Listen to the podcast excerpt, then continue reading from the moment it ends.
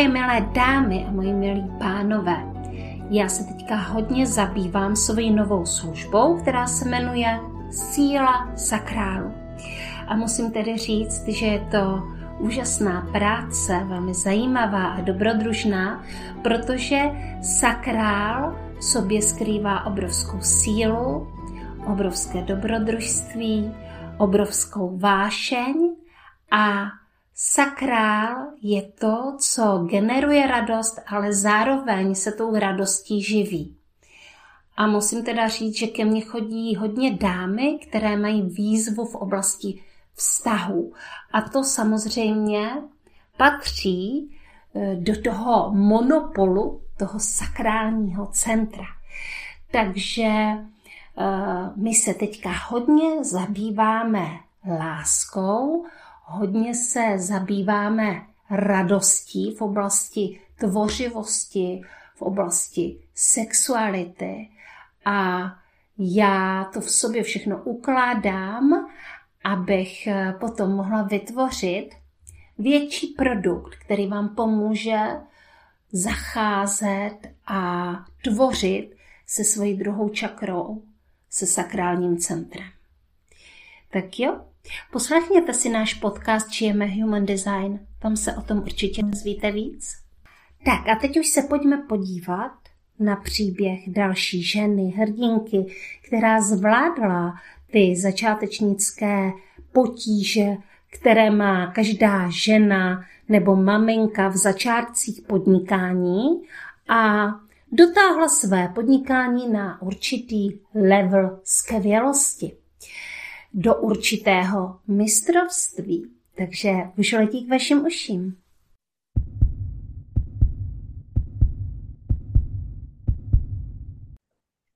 Dobrý den, mé milé posluchačky a posluchači podcastu Srdeční záležitosti, tady Jana Jánová s dalším dílem podcastu Srdeční záležitosti a mě hrozně moc baví, jak ke mně chodí, jak bych to řekla, jak se vlastně, ačkoliv Podcast Srdeční záležitosti se celou dobu zabývá především ženským podnikáním a ženským online podnikáním.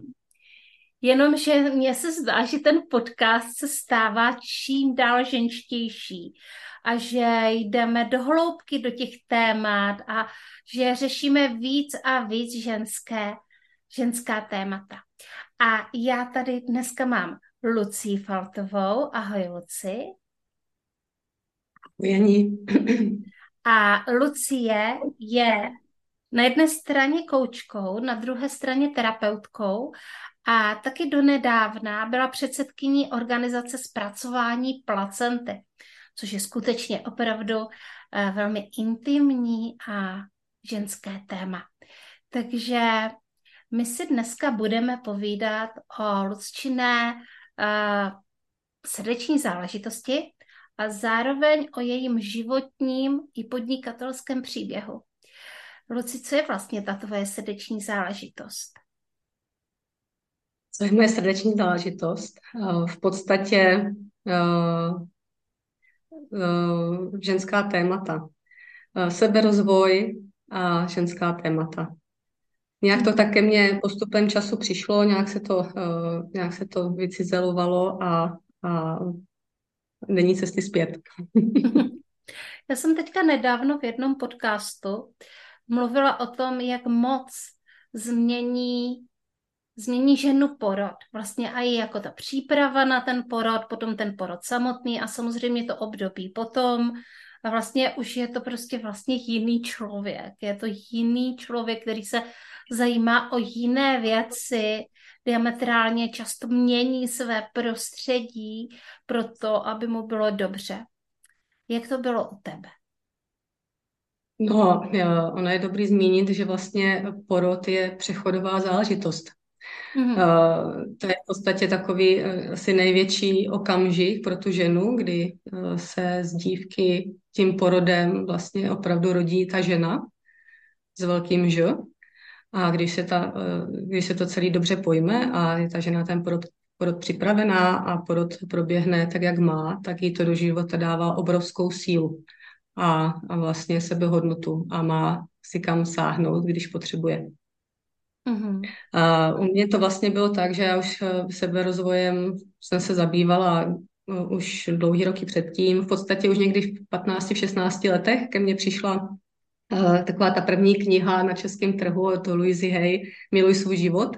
A ona už tehdy tam dávala do souvislosti nějaké naše nastavení a, a nějakou prá, práci s myslí a už tehdy mě to velice zaujalo.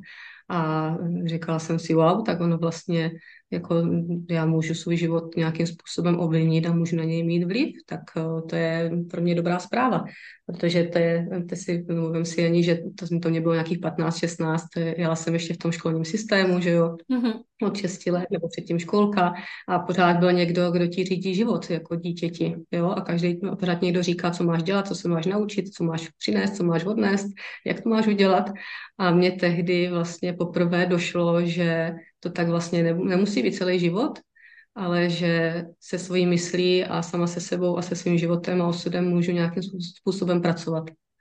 Tak to byl mm-hmm. pro mě tehdy zásadní okamžik a doteď si pamatuju, eh, odkud ta knížka byla půjčená a ty souvislosti. Takže to byl takový, můj, takový ten první bod v mém životě. A potom vlastně dalším zlomovým bodem eh, byl nějaký můj 30.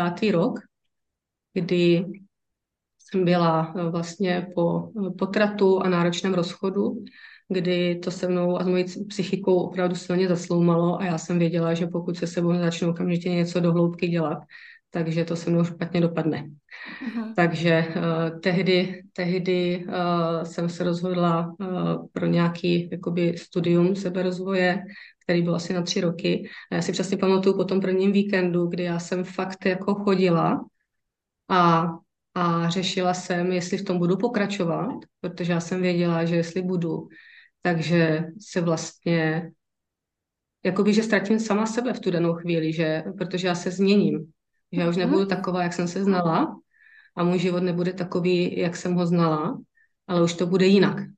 A já jsem opravdu to musela, to rozhodnutí udělat vědomně, že opravdu to takhle chci. A opravdu to chci vzít, ten svůj život, do vlastních rukou. Takže to, to byl pro mě další můj zásadní okamžik, kdy jsem si znovu uvědomila, že to tak chci a, a opravdu za to beru veškerou svou zodpovědnost. A je pravda, teď mě napadá v té souvislosti, že to je velice zásadní jakoby pro lidi jakoby obecně, když zvažují nějakou formu práce na sobě, aby si uvědomili, že to není o tom, že někam půjdou za někým a on jim pro tu danou chvíli pomůže a oni zase jako upustí páru a jdou zase domů do toho stejného ale uh, to je jenom berlička. Uh-huh. Uh, ale je potřeba vzít prostě opravdu ten život do vlastních rukou vědomně a začít se sebou a na sobě pracovat každý den a, a dělat ty věci a ty rozhodnutí opravdu uh, s, s, jakoby fakt s tím čistým úmyslem a jak říkám, vědomně, nenechat, ne, nenechat sebou uh, jenom manipulovat a, a, a jakoby nechávat si natlačit do hlavy, co je pro někoho, nebo co někdo si myslí, že je pro něj správný. Takhle to nefunguje. Máš pravdu, že já vlastně si přesně tento okamžik taky uvědomuju. Uh, to už teda bylo po tom, co jsem měla dvě děti a zůstala jsem s nima sama na vesnici a tatínka jsme viděli prostě jedno ze 14 dní, když za náma přijel na víkend. A tehdy to bylo prostě tak, že já jsem tohle období hodně těžce nesla a skutečně jsem potom potřebovala něco udělat se sebou, jinak bych se zbláznila doslova a šla jsem poprvé uh, na terapii. Uh, a mhm. ještě jsme tomu ani jako neříkali úplně terapie a uh, tehdy jsem si uvědomila, že pokud v tom budu pokračovat, takže se změním a že já vlastně nejdříve musím přijmout to, že jestli jako se chci měnit, jako mm-hmm, jestli mm-hmm. chci začít jako odhazovat některé ty své součásti, protože taky jsem mohla jako zvolit jinou cestu, že se jako změnit nechci, protože já jsem v tehdy řešila takový to dilema, jako jestli to budu ještě já, když vlastně, ano, že ano. já se mám jakoby ráda taková, jaká jsem, ale to vypadá, že se jako budu muset změnit a budu to ještě já a chci to. Takže ona to mm-hmm. vlastně jako je vědomé rozhodnutí. Ano, ano, ano. Takže to si vnímala hodně podobně jako já, přesně tak. Mm-hmm, no. mm-hmm. A taky si pamatuju, a to ještě bylo právě přesně s touhle paní terapeutkou, Uh, já jsem k ní chvíli chodila, potom jsme měli pauzu, pak jsem se k ní vrátila, protože jsem mi některé věci jako kdyby vrátily potřebovat, nebo spíš přišly jiné, přišly jiné mm-hmm. věci a potřebovala jsem je řešit. A, a teprve tehdy jsem pochopila, že to je vlastně cesta že, uh, že jako tím, že tam prostě třikrát zajdu a vyřeším si tu svoji výzvu, což jsem si jako vyřešila, skutečně to dopadlo jako exkluzivně dobře tehdy to, na co jsem se připravovala, tak, uh, takže tím to jako vůbec nekončí. Ne, že budu muset chodit pořád jako se tady za paní terapeutkou, ale že jakože to už je jako prostě cesta, že to mm-hmm. neznamená, že teď už jako od této chvíle jsem jako dokonala a mám všechno vyřešeno. Naopak začnou se odkrývat další a další věci. Ano. Jako a není cesty zpět. Taky těžký přijmout. Ano, ano, ano. ano. jo, ano, když se člověk vydá na tu cestu seberozvoje, tak potom taky je to ta doba, kdy mu dojde, že už není cesty zpátky a už je jenom cesta dopředu a ta mhm. není kolikrát vůbec snadná, vůbec není snadná. A když se nějaký ty témata po čase zase třeba vrátí, není to to, že jsme si to špatně zpracovali nebo že jsme něco dělali špatně, je to jenom o tom, že jsme sloupli prostě nějakou sloupku z cibule a, a pod tím je to zase trošku v jiné, jakoby v jiném úhlu, zase se to trošičku hmm. objeví u někoho hmm. jiného nějak jinak a je to všechno v pořádku. Eh, to je, jak kdyby jsme měli pocit, že když se jeden den večer osprchujeme, takže už se nemusíme sprchovat. Takhle mě to když, když žijeme, když žijeme a, a nažíváme si další situace a, a prostě eh, musíme řešit další věci, takže je dobrý eh, ale o tom vědět a e, tím pádem se si nic nevyčítat a jenom prostě e, si postupem času vychytat nějaké techniky, kterými fungují, které můžu pravidelně používat. Jo.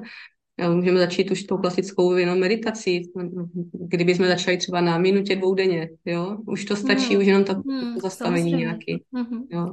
Co dalšího krásně funguje, tak třeba vděčnost. Vděčnost tvoří. Hmm. Takže uh, doporučuji třeba, kdo to nezná, jakože to zná už spoustu lidí, tak nějaký deníček a třeba těsně před usnutím si napsat nějaký tři, čtyři, pět vděčností za ten den, co nás hezkého potkalo. Já jsem takhle měla jednou i výzvu na Facebooku a dělali jsme takhle 21 dní a to bylo úplně super, protože bylo krásně vidět, jak, jak tím si do života člověk nejenom přitahuje, jakoby, není to o té pozornosti, samozřejmě i ta káva za ten den je super a jsem za ní vděčná, ale je to o tom, že potom eh, nás potkávají v tom životě čím dál lepší a lepší věci. Jak my na to zaměříme pozornost, na to, co chceme a na to, co nám vyhovuje a v čem se cítíme dobře a krásně a příjemně, tak eh, to opravdu tím do toho života dotáhneme, přitáhneme. Takže za těch 21 tam byl takový nádherný posun vidět, to mě moc bavilo, takže zvažuji, že zase nějakou takovou výzvu dělám. Je to úžasný. A, a já teďka budu mít konkrétní otázku, protože my jsme to tady jako načali, tak to i dotáhneme. Ty jsi byla předsedkyní organizací zpracování placenty a mm-hmm. zatím je taky jeden jako úžasný a fakt jako velmi silný příběh. A jak se ti to teda stalo? No, to se tak stalo. no.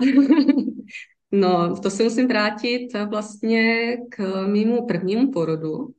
Uh, ono obecně, jako většinou je to tak, že ta žena prostě uh, má pocit, všechny ženy porodily, porodím taky, jdu do té první porodnice, tam to dobře dopadne, nebo tam to nějak dopadne, případně mi tam všichni zachrání a bude to dobrý. No, tak uh, já jsem uh, tu dobu, já jsem už tehdy byla taková svědomitá, tak jsem měla pocit, že se jako chci dobře připravit, nechci nechat nic náhodě už vlastně při tom prvním těhotenství. A, ale uh, zároveň jsem vnímala, že něco není úplně dobře, protože když jsem četla nějaký příběh uh, jakoby porodní, nebo jsem si jenom vzpomněla, na, nebo jsem se naladila na to, že budu rodit, že ten porod prostě budu muset prožít, tak eh, mě to mm, vždycky tu moji psychiku velice rozhodilo. Já jsem z toho mm, plakala a byla jsem z toho fakt jako hodně špatná a nevěděla jsem, eh, co se sebou a vnímala jsem, že je to špatně, ale nevěděla jsem, co s tím. Dnes, po 11, skoro 12 letech, už vím, že jsem tehdy, uh, už mě, se mě prostě otvíralo téma mýho porodu, kdy já jsem se jako dítě nějakým způsobem rodila a to téma jsem neměla zpracovaný, takže já v tu dobu jsem měla jít za, nějak, za někým, za nějakou terapeutkou nebo za někým, kdo by mi pomohl eh, toto téma zpracovat. Jenomže, jak říkám, já jsem to netušila, takže uh, jsem si uh, akorát teda načetla spoustu informací, co se týče jako porodu jako takového. Domluvila jsem si, uh, tehdy jsem si myslela, že jako hodně kvalitní porodní asistentku tady z jedné brněnské porodnice, a měla jsem pocit, že jsem pro to udělala maximum. Uh, udělala jsem, v tu dobu jsem prostě neměla víc informací. Takže uh, porod byl takový, jaký, jaký byl. Uh, při porodu uh, vlastně uh, mi ta porodní asistentka udělala Hamiltonův hmat, uh, což je vlastně uvolnění vaku, vakublan a ono to může, dejme tomu, třeba přispět nějakému rychlejšímu porodu, ale musím říct, že to byla tak šílená bolest, co já jsem zažila, od ní, že mě se zapnulo před očima a já jsem nevěděla, co mám dělat. Já jsem přemýšlela, jestli mám umřít nebo co, co mám dělat. To byla tak řezavá bolest, jak kdyby do vás někdo vrazil kudlu a, a prostě umří. jo, to bylo strašný. Bylo očividný, že vlastně ten zásah uh, způsobil uh, i blokaci toho syna v porodních cestách, takže se ten porod vlastně ne, aby se naopak právě prodloužil. A byla to prostě taková kaskáda už intervencí, které směrovaly k tomu, že ano, syna jsem porodila, ale uh, bylo to vlastně už potom, všechno se to odehrávalo už na koze, už mi ho vytláčeli vlastně z břicha a podobně. A když Aha. se narodil, tak já jsem byla vlastně v šoku. Já jsem místo toho, abych byla ráda, že mám miminko, tak já jsem byla v šoku z toho, co se vlastně událo a co si vlastně, jako, co si vlastně nějaká jiná osoba dovolila k mému tělu, že mě se to jako v životě jinde, jindy nestalo za žádných jiných okolností a já jsem byla v šoku z toho, co vlastně někdo na mém těle udělal. Takže tím, jak jsem z toho byla celá překvapená a šokovaná, tak vlastně ani neproběhl bonding, Uh, oni mi syna sice dali jako být do rukou, ať si ho dám na tělo, ale já jsem ho držela a, a v tom šoku jsem prostě na ně koukala a pak jsem ho dala manželovi. Takže tam vůbec ne, k tomu přijetí toho dítěte, na tož pak k tomu nějakému prvnímu přislátí. Takže uh, vlastně uh, bonding měl syn s manželem a uh, tak uh, zaplať pámu, že tam manžel toho byl, to je dobře. Na druhou stranu potom bylo vidět, že eh, vlastně já jsem tam potom doma ta na to kojení a jinak eh, prostě syn vysel na manželovi. Takže tam Aha. navázali ten svůj vztah takhle intenzivně oni dva z toho začátku. No, potom eh, tím, jak se ten porod vlastně udál, tak já jsem měla i nějaký výčitky svědomí vůči té porodní asistence, nějak jsem to celý obrátila vlastně vůči sobě, takže já jsem měla výčitky svědomí, eh, jakoby eh, styděla jsem se tam ty tři dny v porodnici a tak.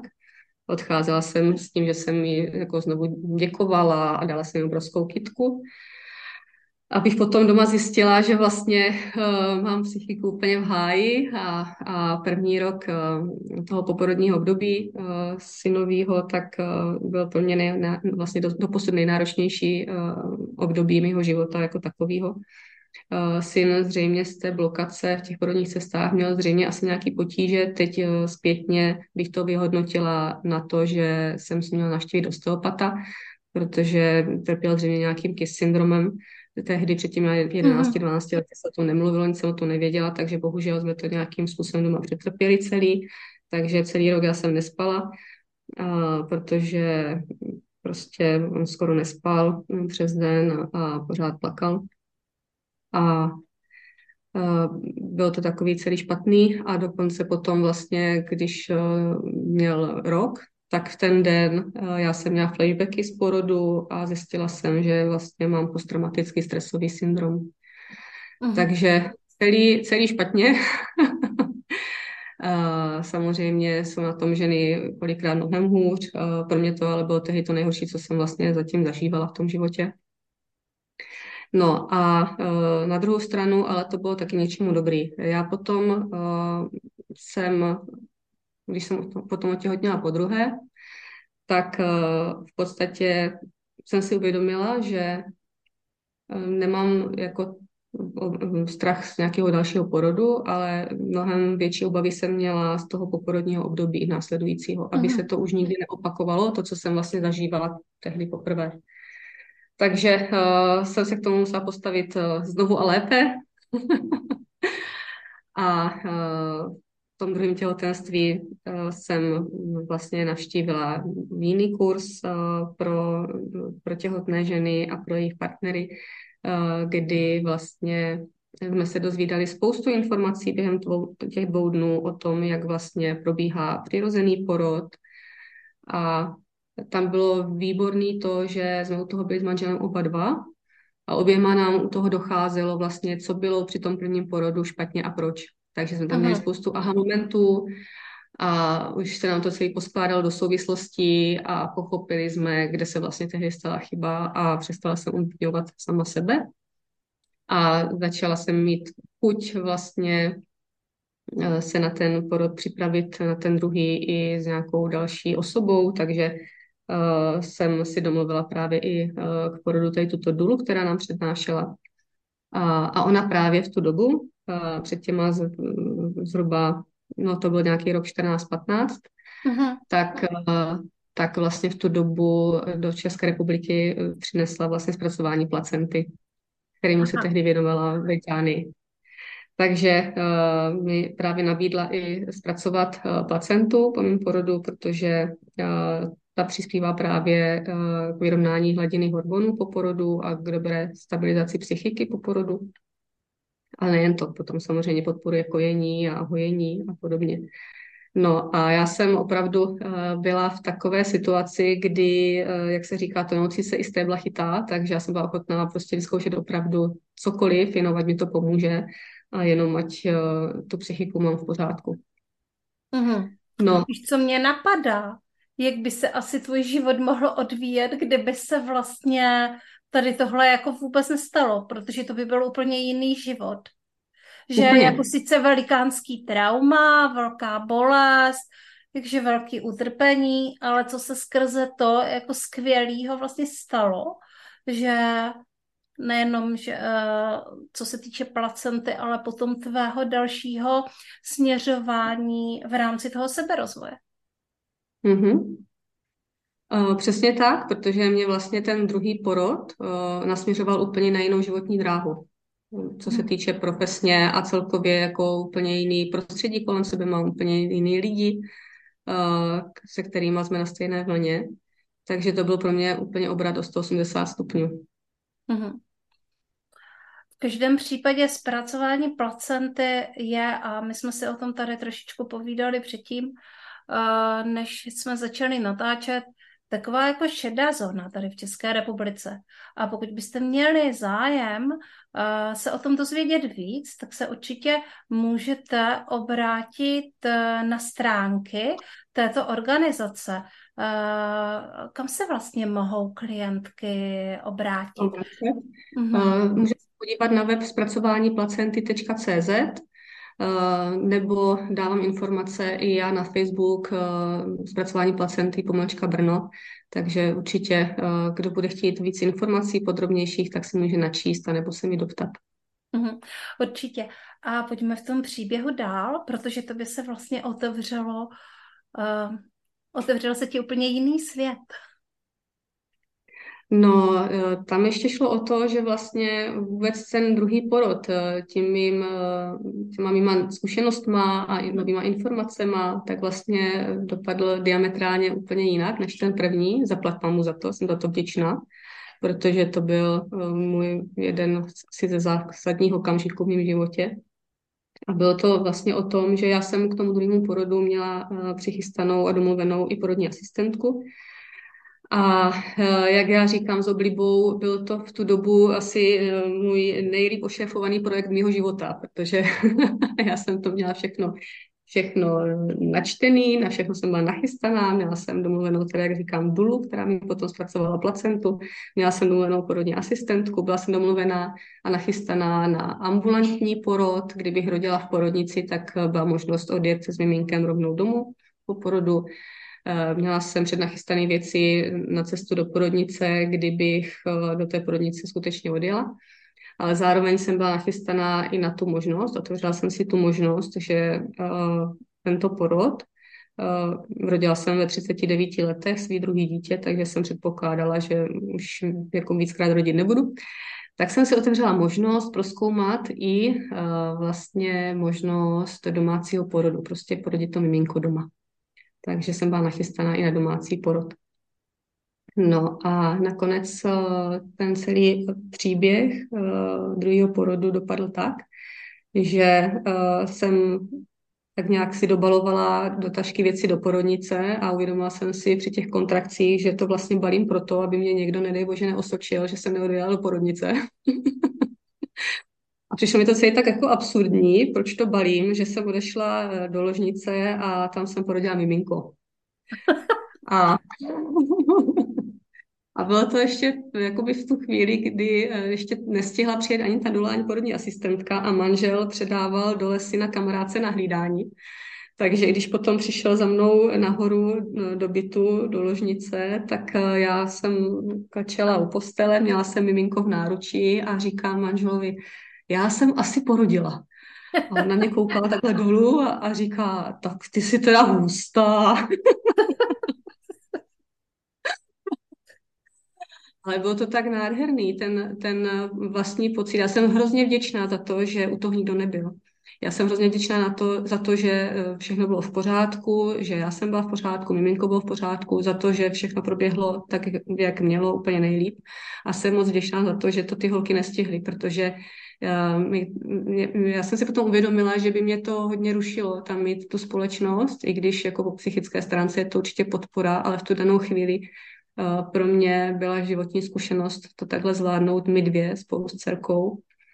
A úplně přesně vidím ten okamžik, eh, kdy, když přicházela na svět, tak eh, jako bych měla takovou vizi, kdy nade mnou eh, se mi objevila jakoby žena bohyně a uvědomila jsem si, nebo přišla mi informace, jak vlastně skrze mý tělo přichází na tento svět nová bytost, nová duše.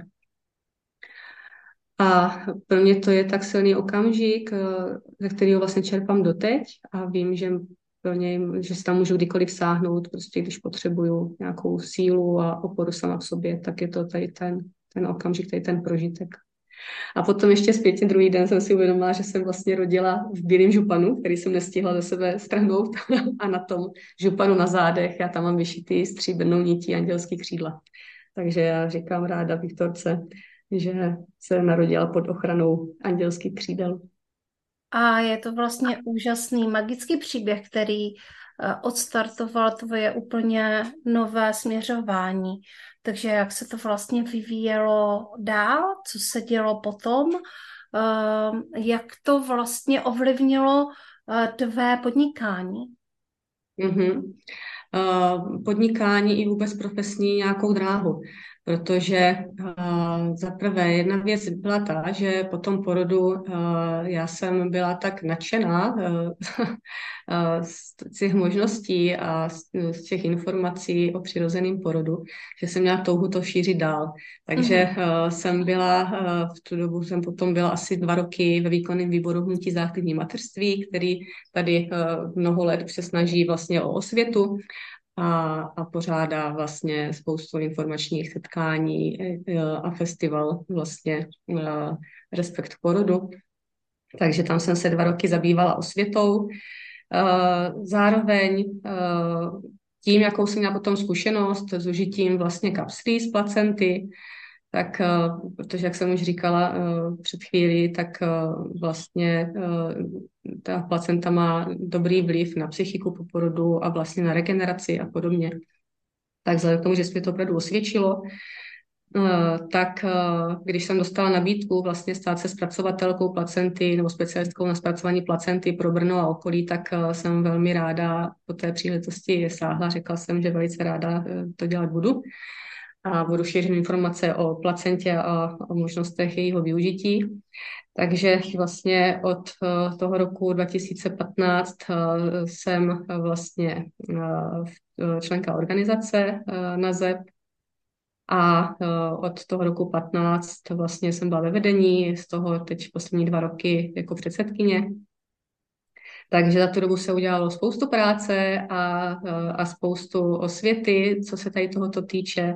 Vlastně jsme se zasadili v tom roce 14-15 hodně o to, že vůbec v českých porodnicích se začala ženám placenta vydávat už poměrně vlastně běžně, protože uh, je to vlastně její, její té ženy orgán, má na to nárok si tu placentu vzít z porodnice uh-huh. a vlastně uh-huh. může si ji naložit, jak uh-huh. chce.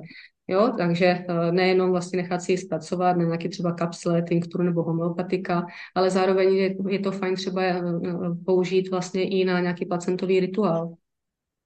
Už jenom třeba to zakopání pod nějaký rodový strom toho dítěte, jo, tak i to může být potom vlastně krásná oslava toho zrození nového miminka.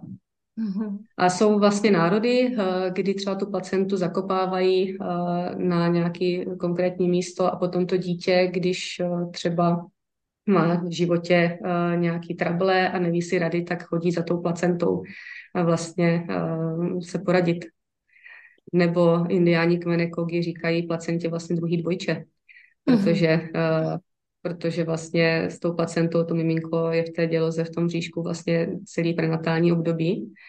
A dokonce potom už se i zjišťuje, že vlastně pokud ta placenta se tomu dítěti odebere předčasně, respektive před dotepáním, tak to miminko už, už i z tohoto může mít vlastně prvotní trauma, že mu bylo odebráno vlastně ten, jakoby to nejbližší, na co bylo zvyklý. Takže už tam tehdy vznikají vlastně takový ty první traumatické pocity, ztráty, úzkosti, uh, jakoby ztráty někoho blízkého a podobně. Mm-hmm. Takže to už teď se o tom hodně mluví, už se o tom ví a dá se to zpracovat třeba přepisem limbického otisku. Mm-hmm. Já jsem vlastně jako dítě, uh, jako úplně malé miminko byla velmi traumatizovaná, protože uh, protože jsem se narodila v 70. letech a narodila jsem se mamince v sedmém měsíci, což tehdy teprve se tak jakoby začínaly uh, ta předčasně narozená miminka nějakým způsobem zachraňovat, takže já jsem byla už tehdy v inkubátoru a byla jsem oddělena od mámy. Uh, myslím si, že z toho je traumatizovaná i moje máma, protože mm. ona uh, tehdy neměla o mě žádné informace, to se nepředávalo, ona vlastně nevěděla, co mi je, jestli žiju a tak dále. Uh, mm. A potom mě mohla chodit jenom navštěvovat a to ještě tím způsobem, že se jako na mě dívala za okýnkem, jak tam jsem v tom inkubátoru. Takže mm. nebylo několik týdnů vůbec žádný kontakt, což samozřejmě to dítě poznamená. A, a svým způsobem si myslím, že můj život se taky vyvíjel jako podle toho, uh, podle toho, co se dělo tehdy uh, při tom narození. Mm kdyby za tebou vlastně jako přišel někdo takový jako já, si pro nějakou podporu, co ty by si mu vlastně uh, mohla nabídnout? Uh, já v podstatě už uh, chodím s lidma do hlubinné terapie, jdeme vlastně do těch prapříčin, vlastně, kdy to mohlo vzniknout, takže tam se většinou odhalí i tady to třeba poporodní období nebo průběh porodu i období prenatálu, pokud to vzniklo už tam. Už je takový to, eh, takový to, když ta maminka není stoprocentně rozhodnutá, jestli to dítě chce nebo nechce. Ono to dítě to navnímává, bohužel, mm-hmm. bohužel tady ty všechny věci. Uh, to, ty miminka jsou na nás napojení, ať, chce, ať chceme nebo ne, je to vlastně náš takový nějaký komunikační kanál.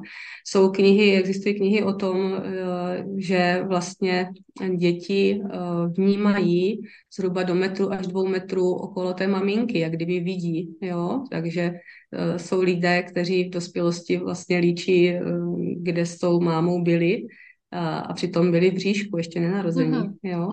Takže má to obrovský přesah tady toto. Takže my už můžeme jít eh, technikama hlubinné terapie už tady do těchto prvotních příčin a tam už to můžeme vlastně celý eh, poléčit, zahojit.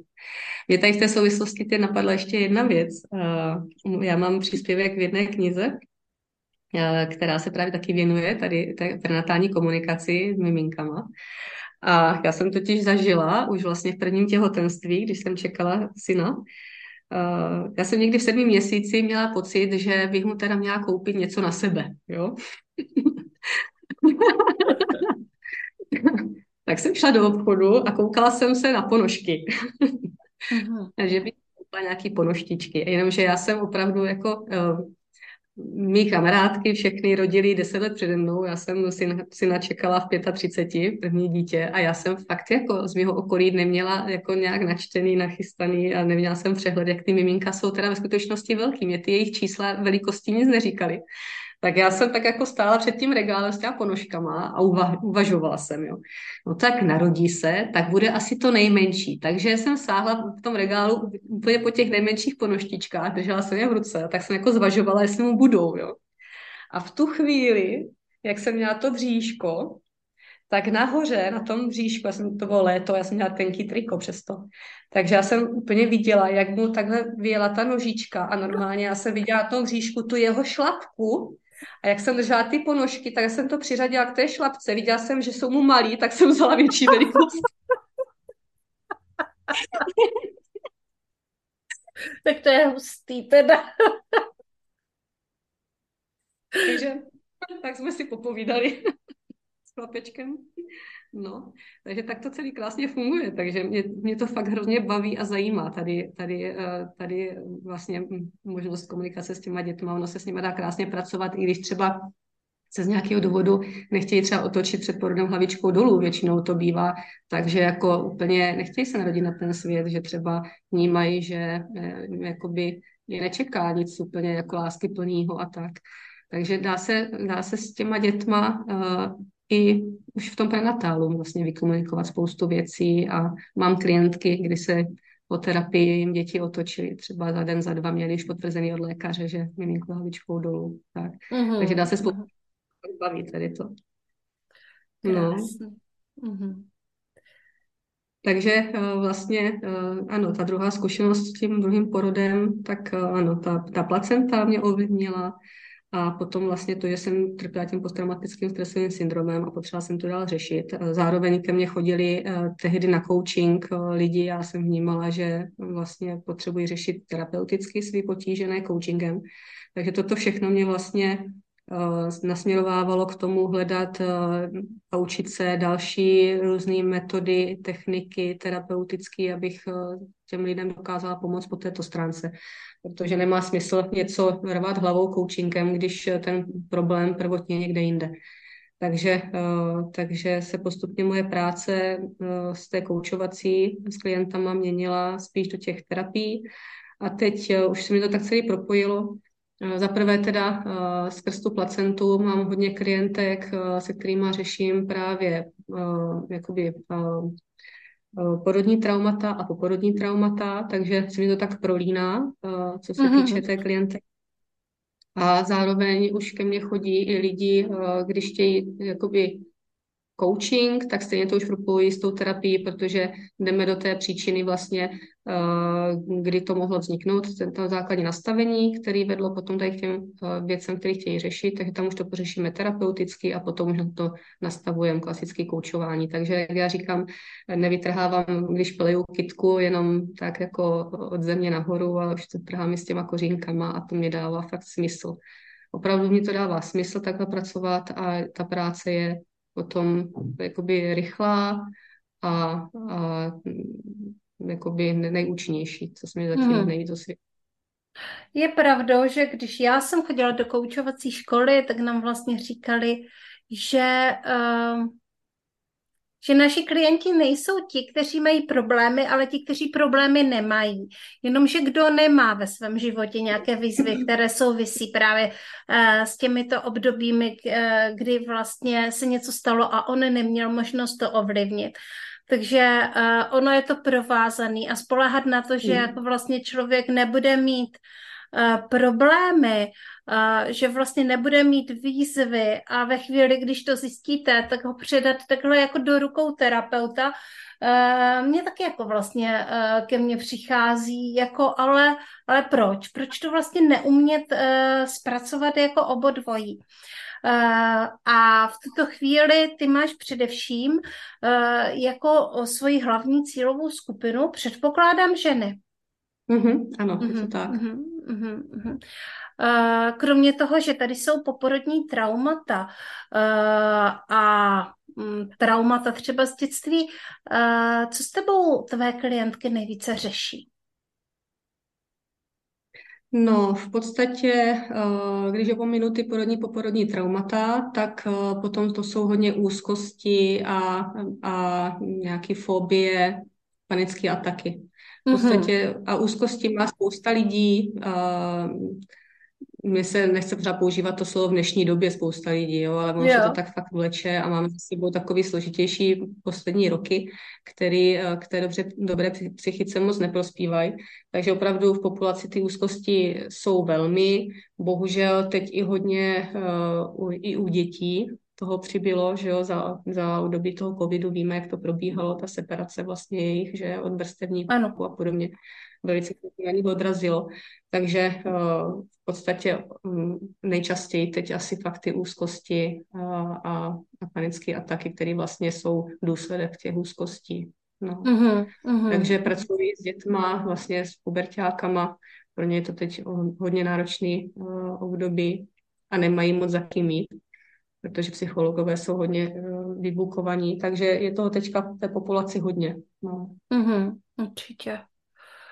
Uh, já jsem viděla, že vlastně uh, ty tvoje služby uh, jsou hodně, za prvé je to hodně pro ženy, aspoň to tak vnímám, a zároveň je to skutečně propojený i s věcma, které v tuto chvíli tuto dobu, taky to používám, jsou jakoby pro většinu společnosti za hranicí nějakého vnímání, takového jako toho normálního. Je to určitá hmm. práce s energií. Hmm. Myslíš si, že tady tuhle schopnost uh, tohle navnímávat a tohle řešit si získala v rámci uh, toho zážitku s tím druhým porodem a, a nebo uh, si to měla prostě vždycky? Hmm, to je hodně dobrá otázka, Jani. Uh, já jsem si myslela, že se mi to tak jako otvírá postupně, jo. A když jsem byla na výcviku energetického čtení, kdy vlastně se načítá z energetického pole, tak uh, já jsem tam šla, protože mě to prostě šíleně přitáhlo. To byla, to byla taková náhoda, kdy já prostě jsem nějak vůbec nepamatuju, z jakého důvodu jsem někdy kolem půlnoci brouzdala na internetu a teď najednou mě napadlo, že vlastně energetické čtení, že je to dobrý nápad se naučit. Zjistila jsem, že to učí někdo v Plzni a že za týden je v Brně. A, a dělá výcvik v Brně za týden. Aha. A já, wow, tak, tak, jako, tak to bych se měla při, jako přihlásit, to, to je dobrý nápad. A byla jsem 100% přesvědčená, že na tom výcviku budu. A byla jsem o tom přesvědčená tak natolik, že jsem se tam zapomněla přihlásit, jo. A dva dny před výcvikem jsem uh, psala té organizátorce, že teda jako tady mě máte, jdu na ten výcvik a ona mě psala, ale nemáme obsazeno, tak bohužel a já, není možný, já s tím počítám. A, a ona říká, no tak uh, dobře, tak uh, já se teda té paní zeptám, ale myslím si, že nebude chtít vzít jako víc lidí, jo. No, tak měla jsem pevných 10 minut, než mi zavolala, že mě berou, že se mnou počítají, jo. mm-hmm. No a to bylo moc fajn, že já jako, já jsem tam šla s tím, že jako vůbec něco jim to popadlo, před týdnem jsem nevěděla, že tam budu, jo. A, a zároveň jsem jako čekala, jak nás to teda chce naučit, když to jako to neumí každý. No, vysvětlila nám postup a mně se to krásně rozjelo, ten proces. A pak jsem po tom prvním načítání jsem byla tak nadšená a říkám, no to je super, teď já jsem si uvědomila, že vlastně to tak děláme všichni, teď já jsem to dělala jako dítě. A oni se tak na mě podívali a říkali, no ale to neděláme všichni. Já jsem to zažila teď poprvé. A já, aha, protože já jsem si vzpomněla, že jako dítě jsem vlastně to, toto uměla, akorát, že když jsem byla takhle zahleděná, tak mi naši doma říkali spící pana. Uh-huh. jo, zase si spící pana. A, takže já jsem to v sobě uzavřela, protože se to jako nehodí, nedělá, v rodině jsem jediná taková divná černá ovce, bla, bla, bla. Takže jsem to tak jako utlumila celý. A když uh, jsem se k tomu znovu vrátila, tak jsem byla nadšená, že konečně jsem na tom správném místě, že konečně vlastně jsem se našla, nebo uh, tu, tu, tu moji jakoby schopnost, že jsem znovu zase si dovolila otevřít. Mm-hmm. To je krásný. Uh, takže kluci se můžete objednat i na energetické čtení. A co tam s tebou klientky zažijí? No, mně se tady ta metoda líbí velmi v tom, že je velice vlastně rychlá, protože uh, samozřejmě klientka přijde s tématem, na který se chce podívat, chce řešit a v podstatě během pěti, deseti minut jsme přesně v tom, v tom, v té podstatě, že se mi to mhm. tam hned ukáže. Že to není to, že nějakou metodou jdu do toho třeba hodinu s tím klientem, jestli to nacítíme, ale tady v podstatě já to vidím většinou jako mám obrazy, takže já začnu popisovat, co vnímám a, a ten klient, ta klientka vlastně se prakticky hned chytne, protože jí to dává smysl jakoby v tom životě. Takže uh, tam se to téma odkryje velice rychle a tím pádem ho můžeme uh, za chvilinku vlastně poléčit a, a do hodinky je, je vlastně hotovo, dá se říct. Takže je to taková velice, ale je to jemná technika, je to jemná technika, eh, kdy nemusíme, nebo nikoho tam neretraumatizujeme, prostě mm-hmm. jsou to, je to jemňoučký, rychlý, účinný, mně se to moc líbí, mám to moc mm, ráda. Krásný. Hele, pojď nás teďka pozvat do takového toho svého pokojíčku, kde jsou ty různé šuplíky a z každého vykukuje nějaká ta krásná služba, uh, co všechno vlastně nabízíš. Mm-hmm. Tak uh, v podstatě uh, moje gro uh, jsou ty terapie. V podstatě záleží na tom, co kdo řeší, jaký je téma. Mám, mám toho spoustu vypsaného na mém webu. Kdo chce, může se podívat luciefaltová.cz takže tam mám vypíchlý takový ty nejčastější témata. Takže s kým to rezonuje, kdo se s něčím z těch témat stotožňuje, eh, klidně ať se mi ozve, ráda, ráda eh, se na to s nima podívám. Uh, jinak, uh, co dělám dál, tak vlastně pořád se zabývám uh, jako specialistka zpracováním placenty Brno a okolí, takže to mám zase na Facebooku a na Instagramu stránky zpracování placenty pomočka Brno. Uh-huh. Takže kdo je těhotný, těhotná, a chce nějakým způsobem se ošetřit i po tom porodu, tak určitě mě můžou skontaktovat ženy a, a můžeme probrat vlastně, který způsob zpracování by nejvíc využili. No je totiž fajn jako nejenom to poporodní období, to šesti nedělí, ale je dobrý vědět, že statisticky ženy nejvíc kolabují devátý měsíc po porodu.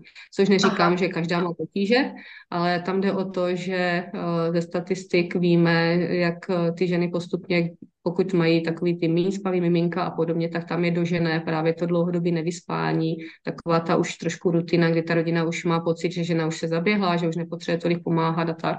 A tam to většinou tak jako na tu ženu může dolehnout. Může, nemusí, ale je dobrý na to být nachystaná, takže třeba mít ty homeopatika z placenty nebo tinkturu, ať si můžu pomoct. Jo. Jo, ta tinktura je totiž výborná i po tom období přechodu, takže mám dokonce klientky, který, když mají maminku v přechodu a odlíjí, nějakou tu tinkturu, tak mám právě zpětné vazby od těch jejich maminek, eh, jak jim to pomáhá tady v tom období. Takže uh, je to výborná věc. Takže kdo, kdo má zájem se o tom dozvědět víc, ať se mě klidně ozve, můžeme všechno probrat. No a jinak, uh, co se týče, mám i vlastně workshopy jakoby pro širokou veřejnost, takže i pro muže, kdy pravidelně minimálně jednou ročně, vždycky koncem ledna, dělám workshopy, který se jmenují Vize a cíle pro ten daný rok právě. A tam je výborný to, že vždycky uděláme revizi vlastně jejich aktuálních hodnot a vize a k tomu vlastně nastolíme eh, ty cíle pro ten daný rok koučovacím způsobem. Pěkně odchází vlastně s vision boardem, ale vision board není ten, eh, to gro toho celého, to už je jenom taková ta třešnička na dortu, ale, ale mají v hlavě pěkně poskládaný vlastně Eh, co, co do, do toho dalšího roku už nepotřebují, nechtějí a, a jak jinak nově a mají vyloženě pracovní postup. Takže, takže i, i s mužima uh, se výdám a vracejí si ke mně pravidelně. Já ty workshopy dělám totiž už právě předpokládám asi nějakým osmým, devátým rokem. Mm-hmm. Takže už to mám pěkně vychytaný a, a krásně to funguje, takže to ráda nabízím vždycky. Takže mm-hmm. zase určitě něco bude je sice srpen, ono to rychle uteče, určitě už o tom budu zase dávat někdy na podzim a tak, takže uh, dokonce na mém webu se tam můžou lidi uh, hlásit, uh, potom je obešlu, až to bude aktuální. Určitě tam o tom zmínka je tady o těch workshopech. Mm-hmm. Takže Či... tak. Mm-hmm. Děkuji moc za to přiblížení tvých služeb a je tady vlastně úplně poslední otázka dnešního podcastu a to je, co by si vzkázala, ať už ženám nebo mužům, prostě máš tady teďka možnost vyjádřit svou myšlenku, kdyby jsme tady tenhle podcast nenatáčeli a mohla říct jenom jednu větu, jednu myšlenku, co by si jim poslala? No, uh, že je fajn žít vědomý život, není potřeba se za nic stydět a je fajn, když potřebuju, tak eh, a cítím, že si na to sám nestačím, tak jít za kýmkoliv, kdo je mi sympatický a vnímám, že to s ním můžu pozdílet a že mi může podat mocnou ruku a provést mě tím obdobím. Všechno je v pořádku. Mm-hmm, dobře. Takže tohle byla Lucie Faltová, která si vlastně celý ten svůj biznis nejdříve prožila a zjistila, jaké to je, aby vám to teďka mohla mm. předávat. Tak jo? Děkuji moc, že jsi byla u nás v podcastu Srdeční záležitosti a přinesla tady takové silné téma a takový silný příběh. Já totiž jsem si uh, to tak jako přála vlastně točit podcasty s ženama, které mají silný příběh, ve kterém je přítomný život, eh, což je přítomný vždycky, ale i nějaké dobrodružství, co te, což teda musím říct, že v svém příběhu je spousta dobrodružství, ne vždycky chtěného, ale... A to je život. Je to a je tam. A že jsi to vždycky uchopila tak jako uh, že tě to může posílit. Tak, děkuji moc krát, že jsi tady byla. Já, já ti moc krát děkuji za pozvání, byla jsem tady velice ráda. Děkuji moc. Tak, tohle byla Lucie Faltová, jak už jsem řekla, a příště si budeme povídat zase s nějakou jinou ženou, podnikatelkou nebo online podnikatelkou, která má krásný, dobrodružný příběh, který nás může posílit, protože to je přesně to, proč tyhle podcasty natáčím. Mějte se hezky. Ahoj.